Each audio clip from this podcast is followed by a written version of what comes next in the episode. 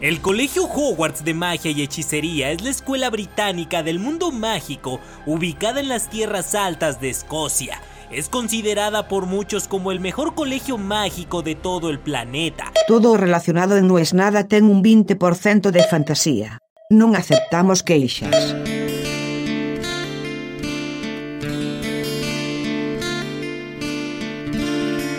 Pedagógicamente era una locura. O sea, yo no sé a quién se le ocurrió, porque aparte no tenía una lógica lineal, más vale tenía una falta de lógica lineal. Yo había ido de primero a cuarto grado a un colegio inglés, el en Adrogué, que de hecho una vez fui al programa de Seba Onerich y me preguntan en la radio, para los que no son de Argentina, un programa de radio muy lindo, me preguntan qué me acordaba de la escuela. Y empiezo a contar de que yo era el único cuyo padre era peronista de toda la escuela y que mis compañeros de Adrogué me preguntaban si donde yo vivía en Banfield era villa y si yo ten, la casa mía era de chapa, de cartón y, y si tenía cloacas y todo ese tipo de cosas. Y conté algunas cosas que eran cien por ciento verdad. Y claro, lo que no me avivé es que dije el nombre del colegio. Y me mandaron un mail diciendo, bueno, Guillermo, eh, creemos que tenés un recuerdo quizás eh, que no es el mismo que tenemos nosotros, te invitamos cuando quieras al colegio. Pero bueno.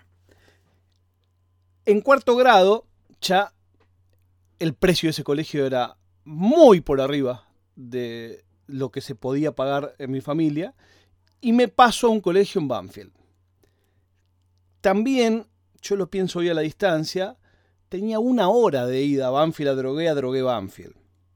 Con lo cual, cuando me pasé al de Banfield, por lo pronto gané dos horas, pero claramente mi nivel de inglés no era el nivel de inglés de mis compañeros del colegio. ¿Qué hicieron los genios? Ya no existe más ese colegio, Colegio Lincoln. Cerró. Porque se fundió. Eso también es como una pincelada de lo que eran los noventa en la Argentina. Nosotros éramos el Colegio Lincoln y al lado estaba el San Andrés. Había una pica terrible. Era como River Boca, les teníamos bronca. Hoy todo eso es Colegio San Andrés. El Lincoln quebró y el San Andrés lo compró. Humillación más grande que eso no hay. Bueno, llego a la escuela, me entrevistan, bla, bla, bla, bla, bla, bla, quinto grado.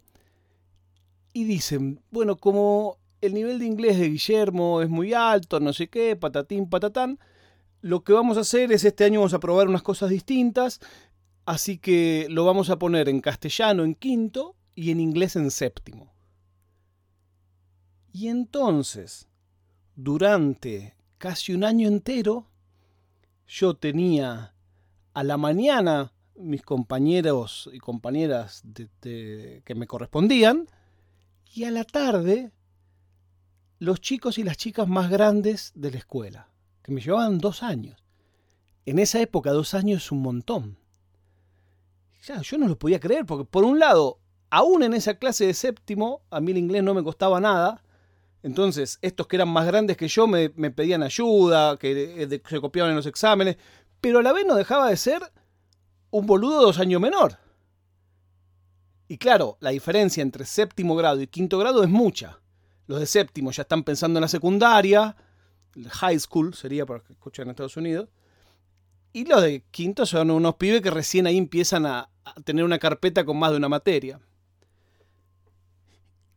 Cuestión que para mí, la línea divisoria de esas dos experiencias era que a la mañana mis compañeras eran nenas y a la tarde eran chicas que usaban corpiño. Para mí eso me explotaba la cabeza. Pero además de todo eso, no me preguntes por qué, también en esa clase hicieron una parte para los que no supieran casi nada de inglés.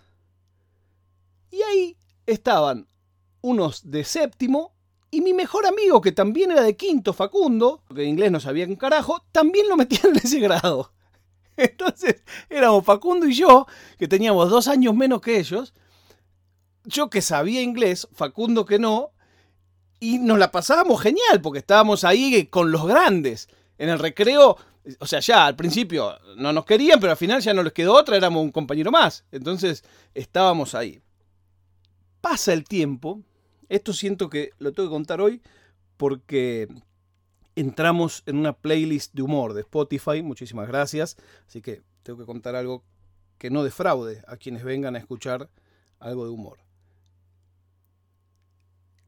Conociendo a todos estos que eran más grandes que yo, después yo empiezo a ir, cuando empiezo la secundaria, caminando, que eran ocho cuadras, imagínate, de una hora de viajar a, a ocho cuadras es una maravilla.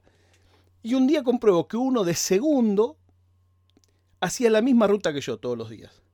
Entonces, como que en un momento, no sé, hablamos dos palabras, tres palabras, finalmente, pese a que yo era un año menor, lo cual en esa época y esa edad era un pecado mortal, él accedió a ir y venir conmigo a la escuela.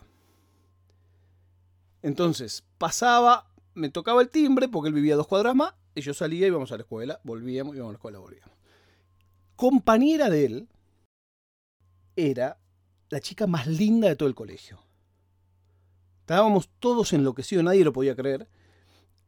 Claro, después, con el tiempo, vimos que no éramos nada más nosotros que creíamos que era la chica más linda del colegio, porque se transformó en modelo profesional. De hecho, quizás los que escuchen esto y vivan en Argentina la conozcan, es Carolina Pratt. Nosotras conocíamos con su otro apellido, Pratt es el de su madre. Y un día pasa lo que yo nunca pensé que iba a pasar. Por supuesto, las chicas de segundo a nosotros no sabían ni cómo nos llamábamos, olvídate, un año más grande. O sea, yo todo lo que tenía era acceso a este flaco con un año más grande que yo, con el que íbamos y veníamos y hablábamos de Banfield. Punto. Carvalho se llamaba el chabón. Y pasamos a buscar a otro entre medio, Arias, uno que era más banana, quilombero. Bueno, un día me dicen, che, hay un asalto en lo de Carolina. Yo no lo podía creer. Uy, van a ir al asalto en lo de Carolina. Y todo, todas las semanas ellos estuvieron hablando del asalto al, al que iban a ir en la casa de Carolina. Casa de Carolina, una casa hermosa, en Banfield, gigante, todo el mundo la conocía. Entonces, a este chico se le ocurre una idea magistral. Yo hasta el día de hoy le estoy agradecido. Dice, ¿sabes qué? Voy a decir que sos mi primo y que vos tenés que venir sí o sí a dormir a mi casa.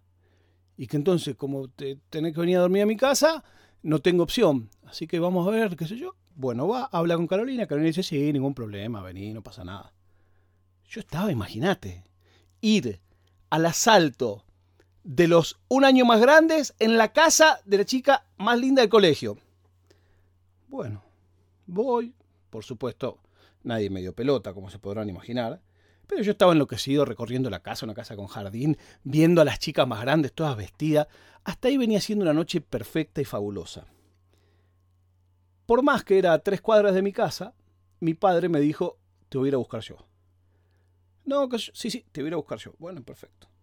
Entonces, una de la mañana, toca el timbre y dice, vengo a buscar a Guillermo, a Arias y al otro chico que no sé cómo se llama. El otro chico que no sé cómo se llama, se suponía que era mi primo hermano. Entonces, estos le dicen, ¿y usted quién es? No, no, yo soy el padre de Guillermo. Pero entonces, sí, sí, Guillermo, Arias y el otro chico que anda siempre con ellos, no sé cómo se llama. Entró Carolina, dijo, ¿por qué hicieron eso? ¿Por qué mienten? Yo avergonzado, rojo como un tomate, Carvalho mirándome con ganas de matarme, diciendo, ¿para qué traje a este pendejo acá? Y salimos, y bueno, le contamos a mi padre, que por supuesto que hizo, se cagó de la risa. Así que a partir de ahí yo me la crucé muchas veces trabajando, pero nunca me animé a preguntarle si ella se acuerda de ese papelón que hice. Pues aparte me sermoneó, como correspondía. Fue le... Toda... La única palabra que cruzamos en toda la noche fue, ¿por qué hacen eso? Si me hubieran dicho quería que, que lo invite porque era amigo de ustedes, y los otros miraban como diciendo, no, amigo no es, es un boludo que va con nosotros caminando. Bueno, la prueba de vida del día de hoy no es tan grata. Charlie Watts eh, murió, así que empiezan a morir los Stones. Es fin de una era. Nos encontramos mañana cuando les diga no es nada.